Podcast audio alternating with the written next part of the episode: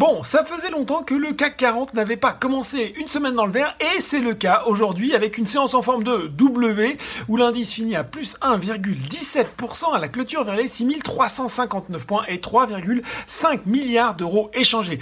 Outre-Atlantique, eh bien lui, le Dow Jones, il va tenter de mettre fin cette semaine à sa série noire de 8 semaines de baisse consécutive. À 17h45, il rebondit d'ailleurs de belle manière, plus 2,22% vers les 31 955 points et un Nasdaq qui lui est à plus 1,26% vers les 11 498 points. Allez, on regarde les valeurs qui montent à Paris. De Richebourg, eh bien, continue à rebondir après le trou d'air qui avait accompagné sa montée en puissance au capital d'Elior.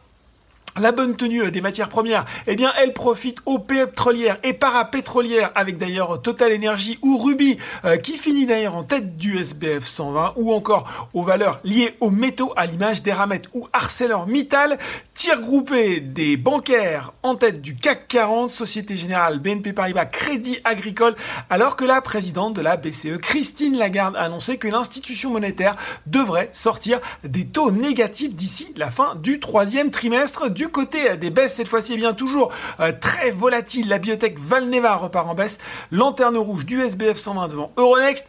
Euh, Biomérieux, Eurofin, Scientifique recule également, tout comme Vinci, France Info et l'AFP ont rapporté euh, vendredi que Vinci Construction France a été mise en examen en février pour corruption privée, citant, je cite, le parquet de Nanterre. Enfin, Publicis Group fait sans doute un petit peu les frais de la note de Morgan Stanley qui a abaissé sa recommandation de pondération en ligne à sous-pondérer avec un objectif ramené de 54 à 48 euros. Voilà, c'est tout pour ce soir. N'oubliez pas, tout le reste de l'actu éco et finance est sur Boursorama.